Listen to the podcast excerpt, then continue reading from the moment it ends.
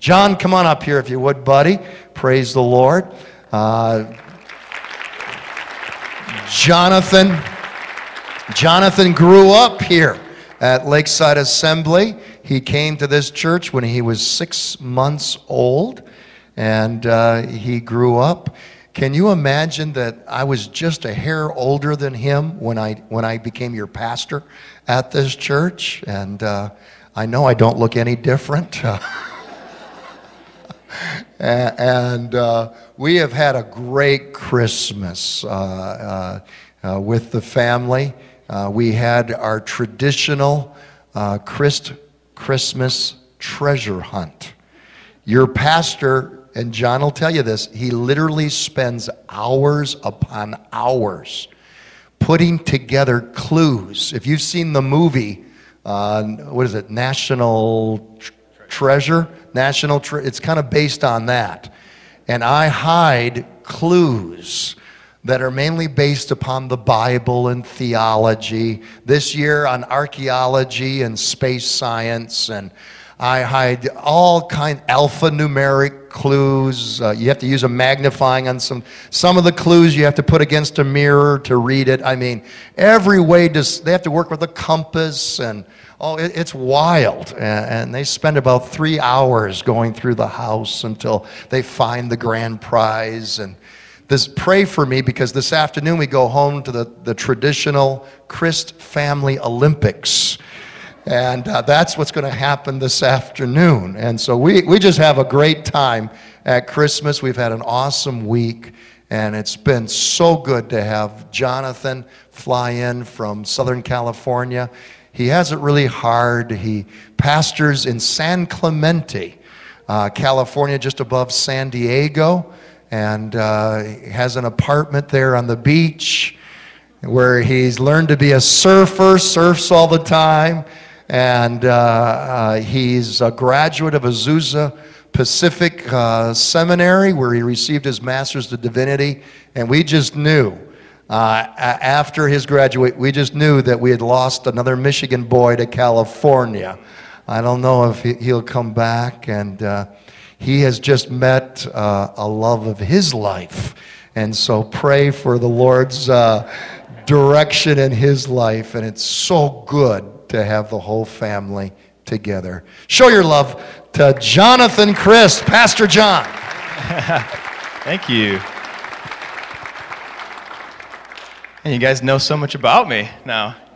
No, it's awesome. Thanks so much, Dad, for allowing me to come and speak this morning. And it's so good to be back in the church that I grew up in. And I'm able to like look to see where I sat back there. I would try to sit as far back as possible. I think my dad would always talk to me afterwards, make me sit as forward as possible. Uh, but it was so amazing growing up here and now being able to come back for Christmas. I think you can agree with me. There's nothing like being with family for Christmas, right? For Thanksgiving, Christmas, the, these essential holidays that we celebrate throughout the year. There's nothing like being back home. And so that's been really cool for me. And uh, I was even reminded of just how amazing memories we've had as a family growing up. One of my siblings gave each of us a Christmas gift, a, a kind of a do it yourself coffee mug. She's actually walking down the aisle right now. No, sorry. It was so cool because Julie gave each of us a coffee mug where she she wrote on the mug like all these inside jokes that we've had over the years, these special memories, trips we've gone on, and like that's something that's just amazing that we can all cherish forever. And so I just thought, man, that's just so cool to be able to come home and relive these amazing memories. Well, speaking of memories, 2013 is now going to become a memory for us. The cool thing about speaking on this Sunday is, is this is the pivotal Sunday in which 2013 is soon going to become the past. And 2014 will very quickly become the present. What is in the future will become our reality in the present. What kind of year has 2013 been for you? Maybe uh, I like engaging the audience sometimes. I, I like you guys engaging each other here on a Sunday morning. I want you guys to do something kind of maybe different for, for a change. I want you to tell the person next to you right now the first word that comes to your mind about how you felt about 2013. Go. One word.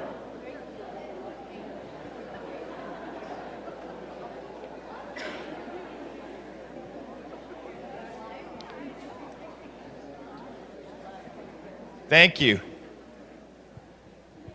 How did you feel about 2013? What kind of choices, what kind of decisions, what opportunities, what activities did you engage in that either brought some, some immense joy in your life or maybe or maybe you feel as if you might feel now after eating all of that holiday food and that dessert and that candy you might have some regrets maybe 2013 was, was an experience a year in which you look back and you say man i wish i would have done things differently i think at times we can look at, back on our lives and think man a whole year passed by it seemed like I was sleepwalking through life. It seemed like I was just existing, kind of like a zombie walking through this past year. Maybe I was just on autopilot. I think that can be the experience for many of us in life.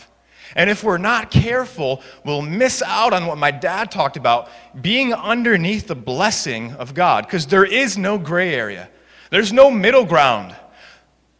It's black and it's white. You're either under God's blessing, you're living a blessable life, or you're under God's cursing. And I don't want to live there. I don't want to exist there because it's not true living, anyways. So, my theme, my question, my, my pivotal question for you this morning is Are you blessable? Are you blessable? You know that you can become blessable and you can become cursable? Maybe you're sitting here and you say, I don't know what that means. I mean, I know what it, I think I'm blessed, or I think I know what it means to see someone who is blessed, or to experience some, some blessings here on earth, but I'm not sure what it means to become a blessable person.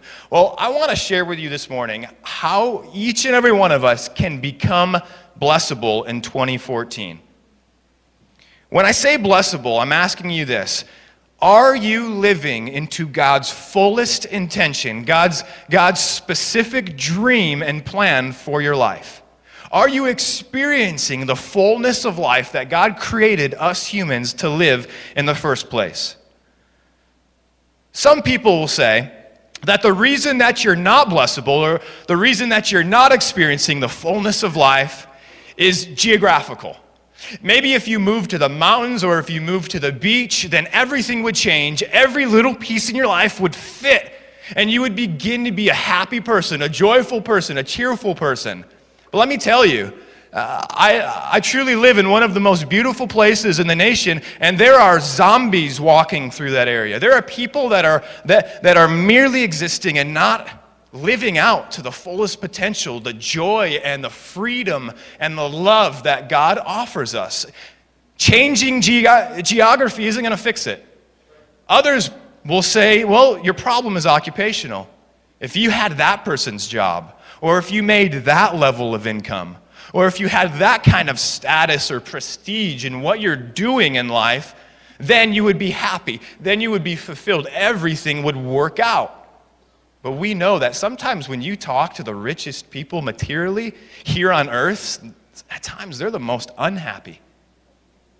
And I've heard story after story of, of people that have made a ton of money here on this earth that are on their deathbed and no one visits them because they never invested in other people's lives. They didn't live a blessable life.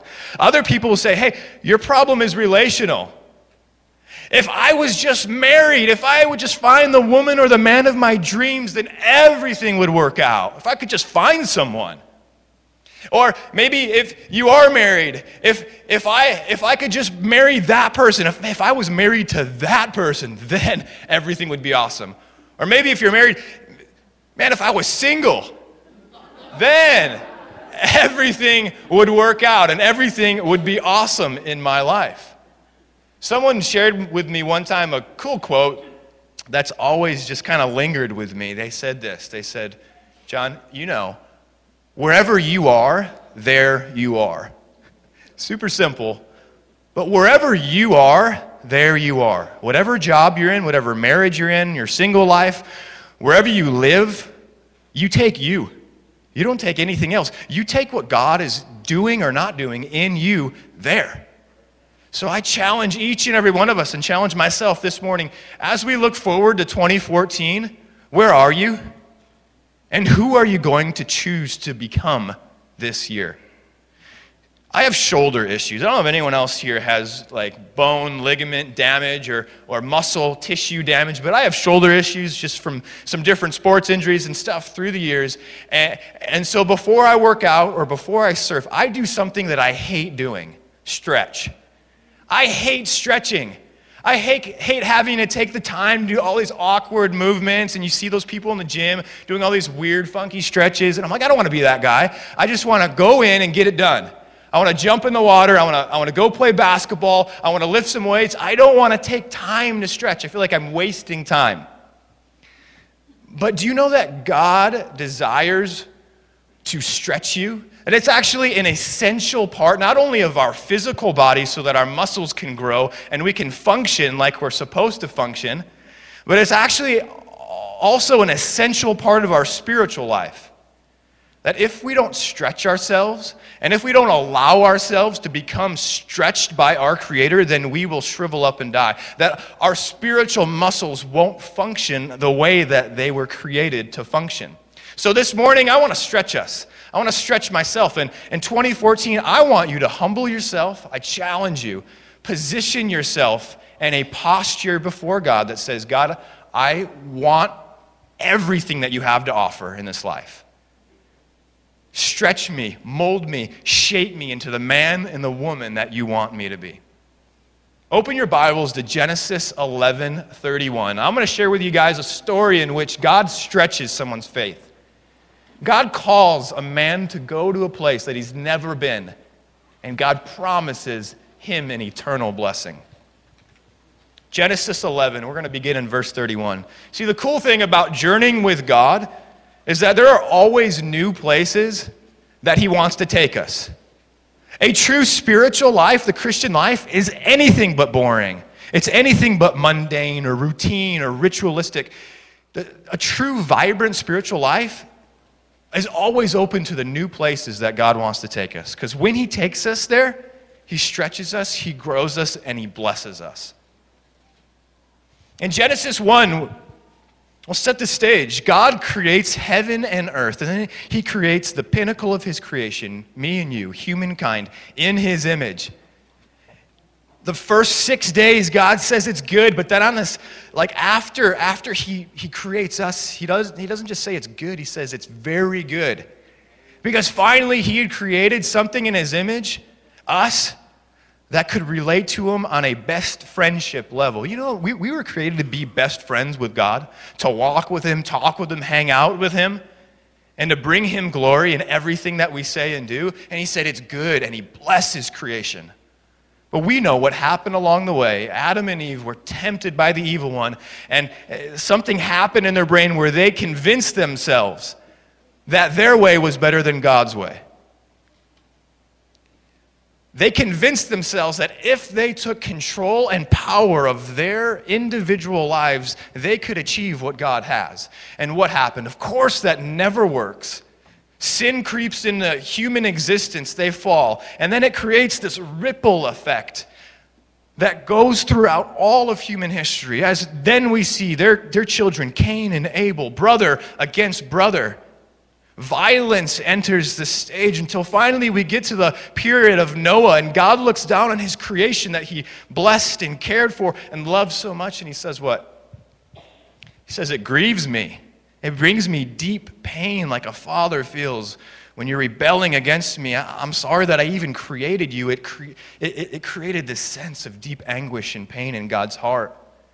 But God found one righteous person. His name was what? Noah.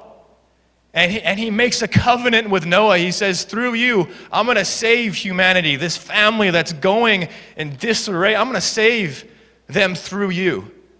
So, as, as God saves us through Noah, humanity has a fresh start, a new beginning. But would we make different choices? Would we turn to God? A God that was continually pursuing us, continually to, to, to whisper his love, to shout his grace and mercy into our lives? Noah has kids. He, he had a son named Shem, and Shem has kids, and then they have kids until we finally get in Genesis 11 31 to this guy named Terah. Terah had a son named Abram. Abram married a, a lady named Sarai. Her, her name and his name would later be changed, right? But his wife couldn't have kids. And this family is migrating toward a destination, toward a land called Canaan at the end of this chapter. And the text focuses on this family, and it really begs the question from the reader not only what is going to happen to this immediate family, but what's going to happen to the family of humanity. What kind of choices will we make for the forgiveness and grace and mercy that God has given us? What will be our future?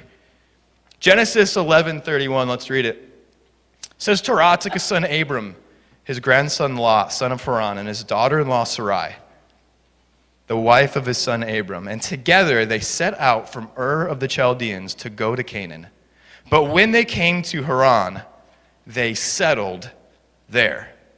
They were moving to Canaan, but they settled in Haran. The text doesn't give us a real clear definition of this, it just says that they settled in Haran.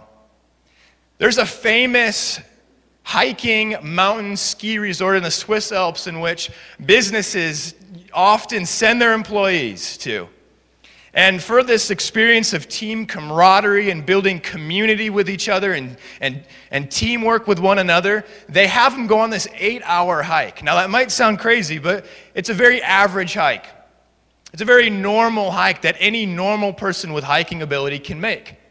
And so they've, they've found this. They've actually done studies and found this to be true almost in every case that as these groups of people begin on this hike, as soon as they begin, they're stoked. They're excited. They're amped. They're taking pictures of themselves. They're putting selfies on Instagram and Facebook. Like everything is exciting.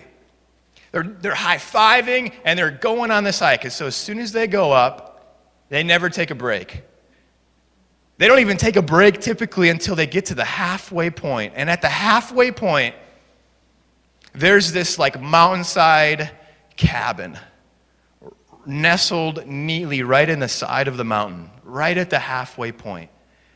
And what they find is that everyone seems to go in for a visit. And as they walk in, what they see is a fireplace. They see a bar where there's hot cocoa being served. There's a huge picturesque window where you can see this amazing, beautiful view of, of where you just came from. And what they find over and over and over again is that once people enter that cozy, comfortable environment of that mountainside cabin, look at the view and revel in what they accomplished, almost no one leaves to hike up to the summit. There is an uh, a, a significantly smaller percentage of people that actually leave and go all the way up to experience a new horizon, to experience the summit, the peak of the mountain. Terah and his family were moving to a destination that we would later find out to be the promised land for the people of God, but they settled in Haran. Now, the original language in the text here shows us that the place of Haran, the name Haran, actually means parched. It means found wanting, means thirsty. They settled in a place that was good enough, but not God's best intention for their life. And they were left in a place where they were found wanting, thirsty, begging for more. Terah set out for Canaan, but settled in Haran. Whenever we settle for an existence, and the reason why I use the word existence is because when you settle for an existence apart from God, it's not life. True life is only life in God. When you settle for an existence that is apart from God, it keeps us from becoming blessable. If we're honest with ourselves, I think this may be where many of us find ourselves today. I think many of us aren't where we used to be, but we're not where we should be. Maybe at one point we were searching for love, but we settled for lust.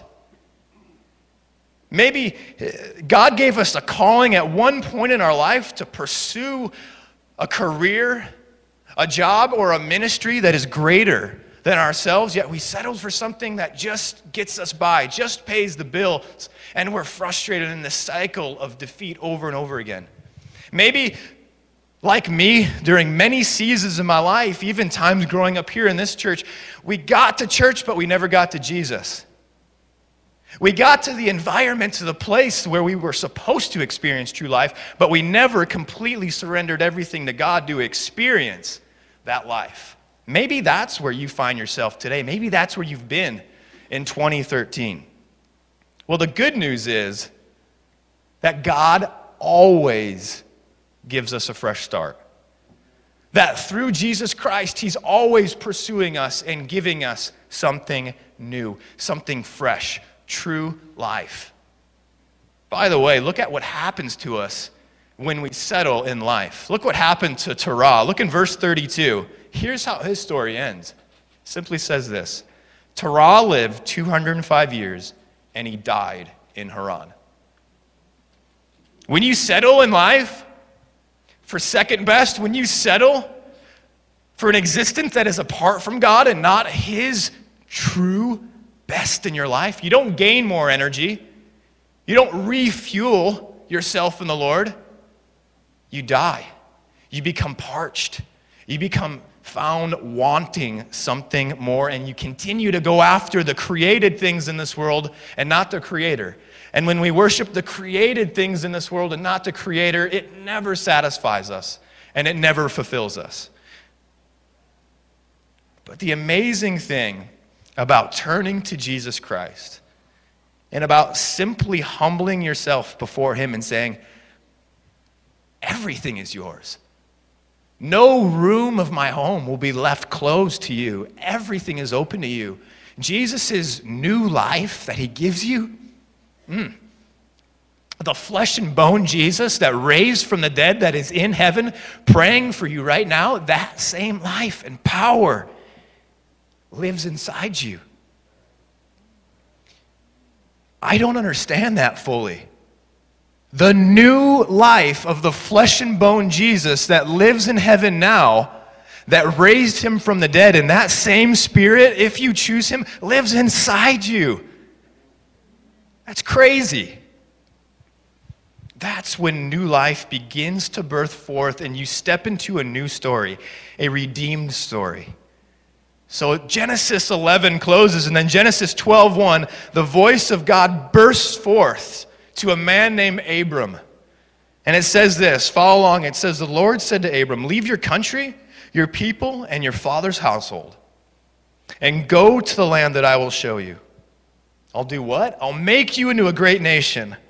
I will bless you, and I will make your name great, and you will be a blessing. I will bless those who bless you, and whoever curses you, I will curse. And all the peoples of the earth will be blessed through you. God wants to move you from being faithless to being faithful. He wants to move you from being potential into being potent people. I'm convinced that there is so much potential in this room, brimming, kind of waiting to erupt from your lives.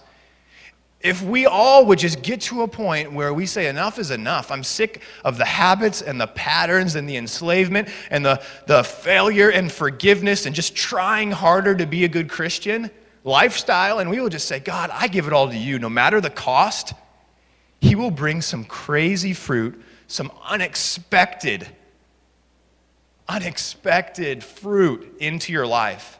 And that's going to bless so many people around you, and that's when the world begins to change.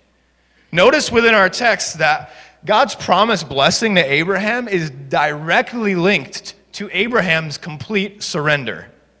The things that Abraham is co- commanded to leave are, are ordered in a very intentional order from less intimate to more intimate. Check it out. He's, he's commanded to leave, number one, is land. So it's this, this area, this geographical area Then the circle gets smaller. He's commanded to leave his clan, his tribe.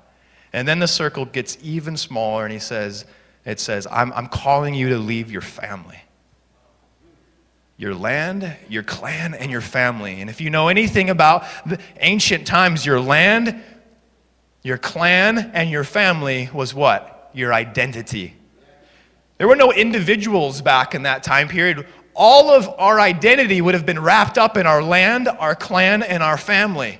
You are nothing apart from your community. So, what God's doing here is calling Abraham to a radical new story, a radical new step of faith, a completely re- realignment of his identity. That's why later it makes sense that God changes his name to Abraham.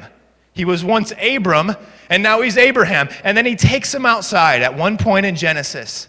And this is really easy to do here in Michigan, not as easy to do in California. But he showed him the stars. We don't even see stars. and he says, Check out the stars. Can you count them? No. And he says, If you surrender everything to me, I will give you a new identity. And the blessing in your life will outnumber the stars that are in the sky. And we're all here because of Abraham. Says, All the peoples of the earth, all the nations of the earth will be blessed through your obedience to me. A radical, radical shift. And so this morning, maybe for a long time your identity has been wrapped up in your job, what you do. A lot of times that's the first thing we ask people when we meet them hey, what do you do? Like that's their identity. That's not your identity. Maybe your identity is in your talents, your skills, your abilities, sports you're good at, musical stuff that, that God's given you. Maybe your identity is wrapped up in the negative stuff in your life, your weaknesses, your failures, the scripts of deceit and lies that the enemy has whispered into your soul that you're not worth it, you're not good enough, that you'll, you'll never amount to the dreams that you dreamt when you were a kid. God is telling us here in the scripture, and He's telling us in this new year if you surrender your identity to me, you are a child of God. You are an heir to the King. You are chosen. You are loved. You are cherished. You are good enough through me. Your righteousness is found in my son Jesus. You know, when God sees us, he doesn't see our sin, our brokenness, our weakness. When God views our righteousness, he sees the righteousness of Jesus Christ. That's crazy. That is our new identity. And that's what God's calling Abraham here to do. The temptations in this world are nasty. Temptations for wealth, temptations for sexual sin, temptations to rely on our own strength at our job, temptations to not give everything we have to our family, to our wife, to our husband, to our kids, to our mom, to our dad. Temptations are nasty in this life, and they come day in and day out. I want to teach you guys a word that I learned in California that I had to get used to, all right? Then the word is gnarly, all right? It's kind of a surf term. I had to get used to saying this, but I actually say it nowadays. It's kind of embarrassing coming back admitting this, but gnarly. The word gnarly, say it with me. Gnarly. That feels good, right? All right? The word gnarly means extreme. It, it, it, means, it means crazy. It means radical.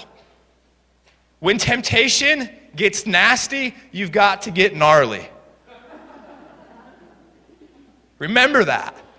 When temptation in your life gets nasty, you've got to get gnarly. No one has ever drifted into discipleship to Jesus. No one has ever floated into godliness. No one has ever wandered into holiness. Every morning that you wake up, I want you to remind yourself, and I've had to remind myself, that there is an all out war for your soul. The enemy wants nothing better than to destroy and demolish your soul. And we can gain everything in this world yet lose our soul. And it doesn't matter. more than anything, more than a personal relationship with Jesus, a life of faith is a battle. It is a battle that you have to wake up every single morning and you have to ask yourself this question Where does my allegiance lie? With the world or with God? Every single morning, who am I going to serve today? Myself and the world, or am I going to serve God? An all out battle for your soul. And the awesome thing is that God gives us this amazing strength that if we surrender it all to Jesus Christ, He is faithful and He is true, that He will never leave us and He will never forsake us. Sometimes when you surrender things in life to the Lord, it's not like the Staples easy button that you can push. All of life gets solved. All of life gets easier. A lot of times, when you truly surrender your life to Jesus Christ, things get more difficult. Have you ever experienced that? Things get harder. Why do you think that is? The enemy knows his greatest fear for your life is not that you're on the street selling crack. His greatest fear for your life is to live in a consistent state of mediocrity that is good enough, where you've convinced yourself that my life is maybe not the best, but it's good enough to get by. That's right where the enemy wants you. And that's right where the enemy has had me many times. I encourage you, put together this year a spiritual disciplines battle plan. Get specific with it. Pastors and elders and deacons are going to be coming later, as my dad said, to pray a prayer of blessing in your life. And here's one thing I ask you not to do I ask you not to say to them as they ask you, What can I pray with you for? Don't just say, Please bless my life this year. Or I just want God to do something. What I've experienced in life is that sin and mediocrity loves ambiguity. Sin lives in ambiguity, it loves the murkiness, it loves when we're just bland. Get specific. Is it your marriage? Is it your relationship? Is it your purity? Is it your finances? Is it your pride? Is it your fear of losing control? Get specific with it. Then God brings fruit. Then all these shackles that have enslaved you, these habits and these patterns and these routines that you've had enslave you in 2013 will begin to immediately fall off, and the freedom of the Lord will rush in. God was asking Abraham to see the unseen and to trust him and to move with him into the beautiful unknown so that Abraham could see that all of life's blessings were tied to being with God, trusting in him, moving with him. Another hiking story. So, we used to go to Gatlinburg, Tennessee quite a bit growing up. And we would go hiking, and Julie and I can remember that one time we hiked this mountain called the Chimneys. You probably have heard about the Chimneys, all right? And this one day, we were so excited to hike the chimneys. And so we got all of our gear on, we started the journey, got our water, prepped for it, and we got about three quarters of the way up, and it started pouring down rain. and if you're with my dad, you know that there's really no choice to go back. There's no cozy cabin that you get to sit in, warm yourself by the fire, and get hot chocolate. It is going to the summit. Amen.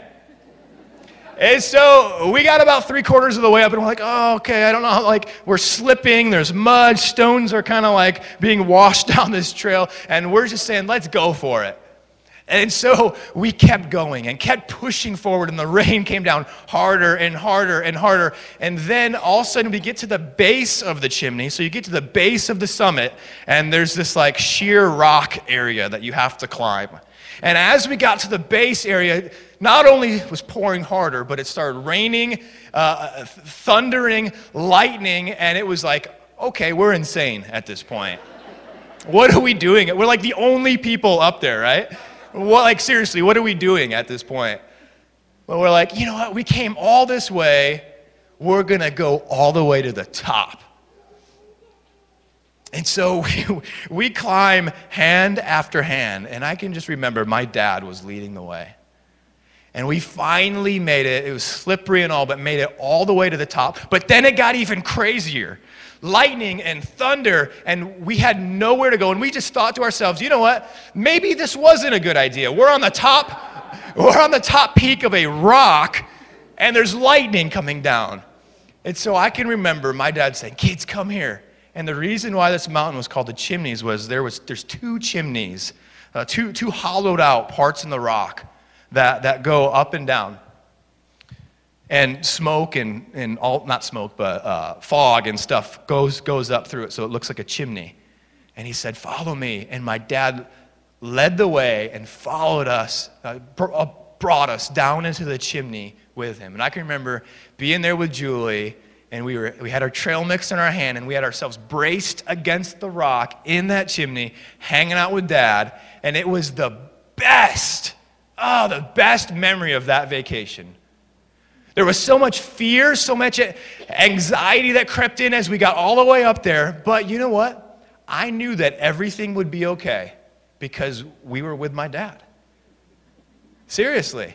We, we had so much trust and faith that he was going to take us to a place where we would be safe and we would be blessed.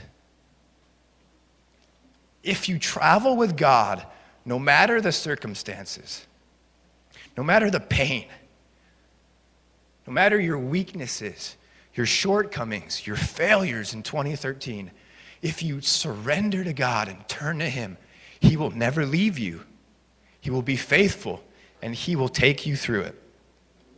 So, how did Abraham respond? Let's look at our last verse here in Genesis 12 4. It says this. I love the simplistic beauty in Scripture sometimes. So Abram left and did as the Lord had told him. Doesn't make it complex. So Abram listened to God and he left as the Lord had told him. How do we become blessable this morning? Sometimes we try to make things a little too complicated. We become blessable through humility, surrender, and obedience. Listen to the Lord and do what he says, and he will bless you. Read the, the living word of the Lord that's in your hands. Ask Him for direction, obey His word, and He will bless your life. If Abraham didn't surrender and obey, then God wouldn't have made him great. Do you know that God wants to make you great? A lot of times we're uncomfortable with this idea of greatness.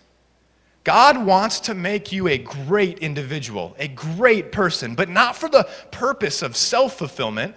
God wants to make you great because He wants to make this world great again. God wants to bless you so that you can bless others.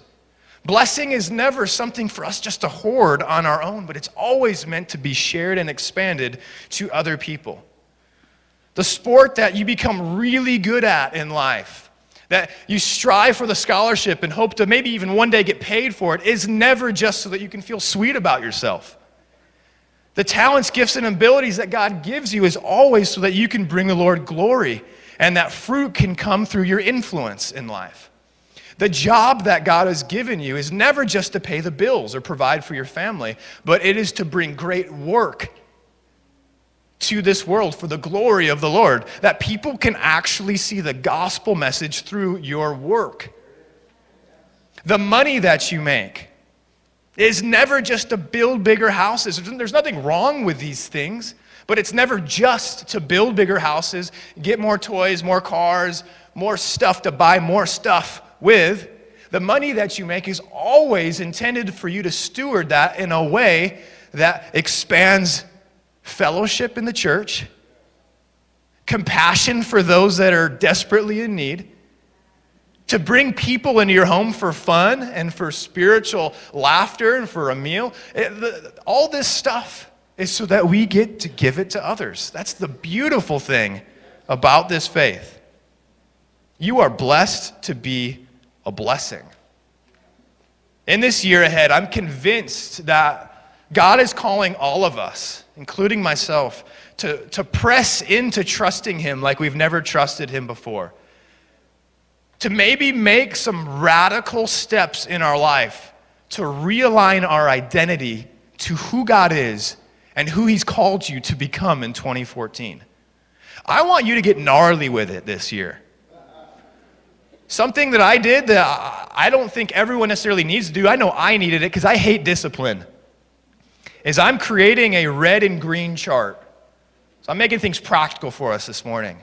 I'm making a red and green chart this year for 2014. And the red side of the chart is all of the activities and the environments that I'm going to uh, abstain from because they, th- these are the things that don't bring me into godliness.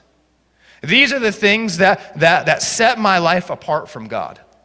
And I'm committing to abstain from these experiences, from these activities, from these environments, from these, these habits. And on the green side, I am writing down every activity, every environment, every, every relationship that I want to invest in, everything that is going to bring fruit and wholeness and redemption and freedom into not only my life, but the kids that I minister to, the people at my church, the people in San Clemente. I challenge you guys. The only way that you're going to live a new and redeemed story live the life you've always wanted is not by reading another self help book. It's by getting gnarly with maybe the sin in your life, the areas of enslavement, the frustrations, and getting specific and offering it, surrendering it to the Lord and saying, I pray, bless this. And there's so much truth in what my dad said about healing that goes with every area in life. You have to visualize the victory. Every successful athlete, a Peyton Manning, is, is praised for his preparation because he visualizes everything the defense is going to do ahead of time. He's 10 steps ahead of the defense. Visualize the victory that God's going to give you through your discipline to the Lord, and He will bring some crazy, amazing fruit into your life. So going to have the keyboardist come up here. And as, as I wrap this thought up. I'm asking you guys to make it practical as you pray in a moment. As you come down here and pray for blessing, get specific. What areas of your life do you want soaked, immersed in God's blessing this year? Your job, finances, your marriage, your dating relationship, friendships, ministry, sports team, school? And how are you putting yourself in a position, a posture of blessability? Get specific. Rehearse and verbalize the prophetic promises that God has given you. Thank God for the victory in advance. And lastly, how is your blessed life going to bless the lives of others this year? When the Holy Spirit, I don't know if you've ever experienced this or if you've been around people that have been radically transformed by the power and the newness of the Holy Spirit. When He really grips a hold of your life, you can't contain it. You ever been around those kind of people? They can't help but talk about, oh man, God's doing this amazing thing in my life. They want to share it so much because grace and peace will flow from you as you experience this new blessing. Paul begins pretty much every one of his letters in the New Testament with two words grace and peace. Why? Because we know that guy was radically transformed by the Holy Spirit, and he's, he wants to know grace and peace. Sending that to you. How is your life going to bless the lives of others this year? Who do you need to share Christ's love with? It's been really interesting. I've talked to a couple people over the last few weeks that have told me something that was really crazy that I never thought was the reality here in America. They said, you know what? No one in my life until this specific person, no one in my life has ever come up to me and told me face to face that God loved me, that God cared about me. I just assumed everyone here in America has had someone tell them that. Do you know that there's so many people in our world, maybe even some in this church today, that have never had a real life person come up to them face to face and say, God loves you. God cares about every little detail in your life. God sees what you're struggling with. God desires more than anything to give you a life that is beyond your wildest dreams if you turn to Him and surrender to Him. Maybe you've never heard that this morning, and I just want to simply tell you God loves you. God cares about you. 2014 can be a new experience of new life that you've never stepped into before. And I'm praying that, that when I come back here next year, I'm going to hear some amazing praise reports of you saying, John, check out what God did through my life because of my surrender to Him. Check out the fruit that has come from my life. That's my prayer for you. May 2014 be a year filled by the blessing from the Lord. Let's pray.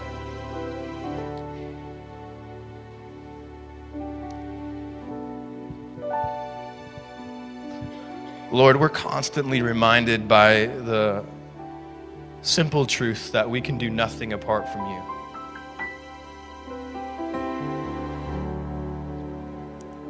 That every good gift comes from you. And God, I specifically pray for those that are sitting here this morning that something has clicked in their heart. Maybe something has resonated in their soul in which they've said, you know what, I've lived in this state of mediocrity for far too long. I have these habits, these things in my life that I, I somehow convinced myself would satisfy me. I somehow believed that this was the best that I could do.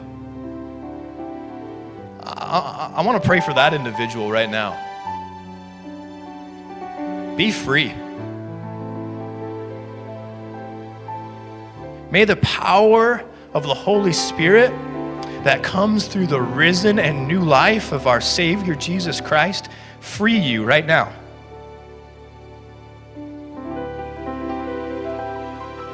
God wants to bring some amazing fruit through your life.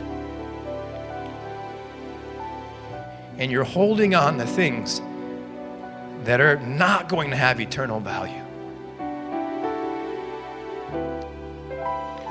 Lord, we give all of our lives to you.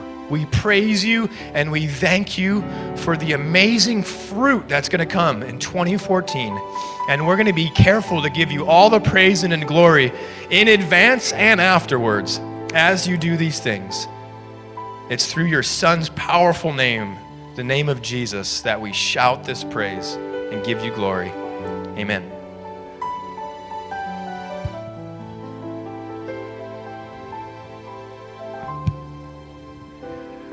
Are you blessable? I pray that you won't settle in Haran, but that you'll move on to all that God has for you. Some have settled for the breeze. God wants to give you the wind. Some have settled for a trickle. God wants to pour forth a mighty river in and through your life. Don't settle for a spark. He's got a holy fire to breathe upon you. Amen.